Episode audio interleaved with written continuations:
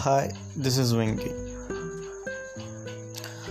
మూడు దశాబ్దాలు వెనక్కి వెళితే మద్రాస్ మహానగరంలోని ఒక సాధారణమైన అద్దిల్లు. ఒకప్పుడు లెక్క పెట్టకుండానే అడిగిన వారికి లక్షల్లో దానం చేసిన ఆ ఇంట్లోనే బంగారు చేతులు. రోజువారీ జీతం కోసం ఎదురు చూస్తున్న నమ్మలేని రోజులవి. థర్డ్ దడ్ అని తలుపు చప్పుడు. తెరిస్తే ఒక వ్యక్తి ఎవరు మీరు? అంటే బదులుగా మీ అభిమానినమ్మ అని సమాధానం.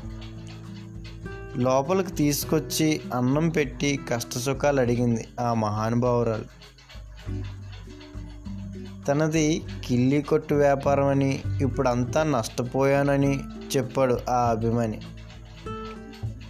తన దగ్గర సమయానికి డబ్బులు లేవు.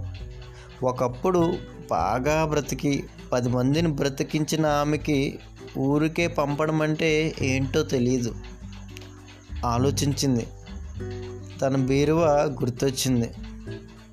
తనకి ఎంతో ఇష్టమైన రెండో మూడో పట్టు చీరల్ని అందులో దాచుకుంది.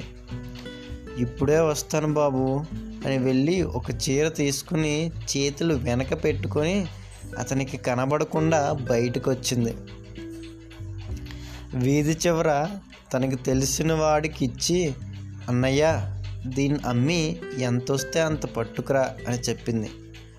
అరగంటకి ఆ అన్నయ్య వచ్చి ఒక ఐదు వేలు చేతిలో పెట్టాడు. ఆమె నవ్వుతూ అవి తీసుకుని లోపలికి వెళ్ళింది. కానీ ఆ చీర విలువ ఆ రోజుల్లోనే ముప్పై వేల రూపాయలు. మిగతా పాతిక వేలు ఆ అన్నయ్య జేబులోకి వెళ్ళాయి. ఆ విషయం తనకు తెలియదు అంతెందుకు?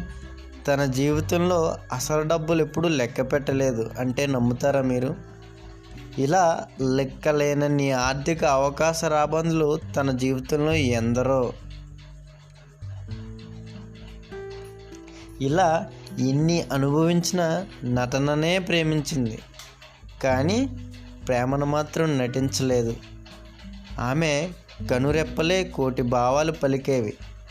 మహానటులకు సైతం ఆమె పక్కన నటించడానికి చెమటలు పట్టేవి. తెలుగువారు సగర్వంగా చెప్పుకునే ఆడతనం ఆమెది.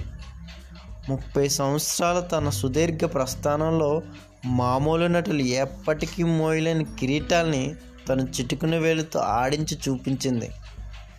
పాత్రలే తన కోసం ఎదురు చూసేవి దేవదాసులో విరాహాన్ని పొంగించే ఆ కళ్ళు మాయాబజార్లో టీవీని పలికించాయి. ఆ కళ్ళే దక్షిణ భారతాన్ని అందంగా మోసం చేశాయి. అది నటన కాదు జీవం అని మనల్ని మురిపించి మురిపించాయి. ఆ కళ్ళే ఎస్విఆర్ ఎంజీఆర్ శివాజీ గణేశన్ ఎన్టీఆర్ ఏఎన్ఆర్ అమితాబ్ రజనీకాంత్ కమల్ హాసన్ లాంటి వారు కూడా ఆమె నటనకి పాదాభవందనం చేసేటట్టు చేశాయి. ఆంధ్రప్రదేశ్ ముఖ్యమంత్రి నీలం సంజీవ్ రెడ్డి మంత్రులతో సహా ఆమె ముందు రోడ్డు మీద నడుస్తూ ఆమెను ఏనుగు మీద రవీంద్ర భారతి వరకు గాజారోహణం చేయించారంటే ఎంతటి మహానటమే. భారతదేశ సినిమా చరిత్రలో ఎవరికీ దక్కని అరుదైన గౌరవం ఇది. ఇప్పటికీ ఎప్పటికీ తెలుగువారి ఖ్యాతిని అఖండ జ్యోతిలా వెలిగించే వాళ్ళలో ముందు వరుసలో ఉంటుంది ఆమె నటనా జీవితం. ఇంకెవరు? ఆమె Savitramma. Savitramma forever ever Mahanati. Mahanati సావిత్రిలో ఒక సీన్లో మెట్ల మీద ఉండి కిందకి దిగాల్సి ఉంది. తాను చేయాల్సిన సీన్ ఎప్పుడో చేసేసింది. అయినా షూటింగ్ యాప్లో ఎక్స్ప్రెషన్స్లో వ్యత్యాసం అర్థం చేసుకోవడం కోసం సావిత్రమ్మ గారు కొన్ని వందల సార్లు ఆ మెట్లు ఎక్కి దిగారు ఒక్కోసారి ఒక్కో ఎక్స్ప్రెషన్తో ఏడుస్తున్నప్పుడు ఇలా కోపంతో ఇలా నవ్వుతూ ఇలా గర్వంతో ఇలా దిగాలని.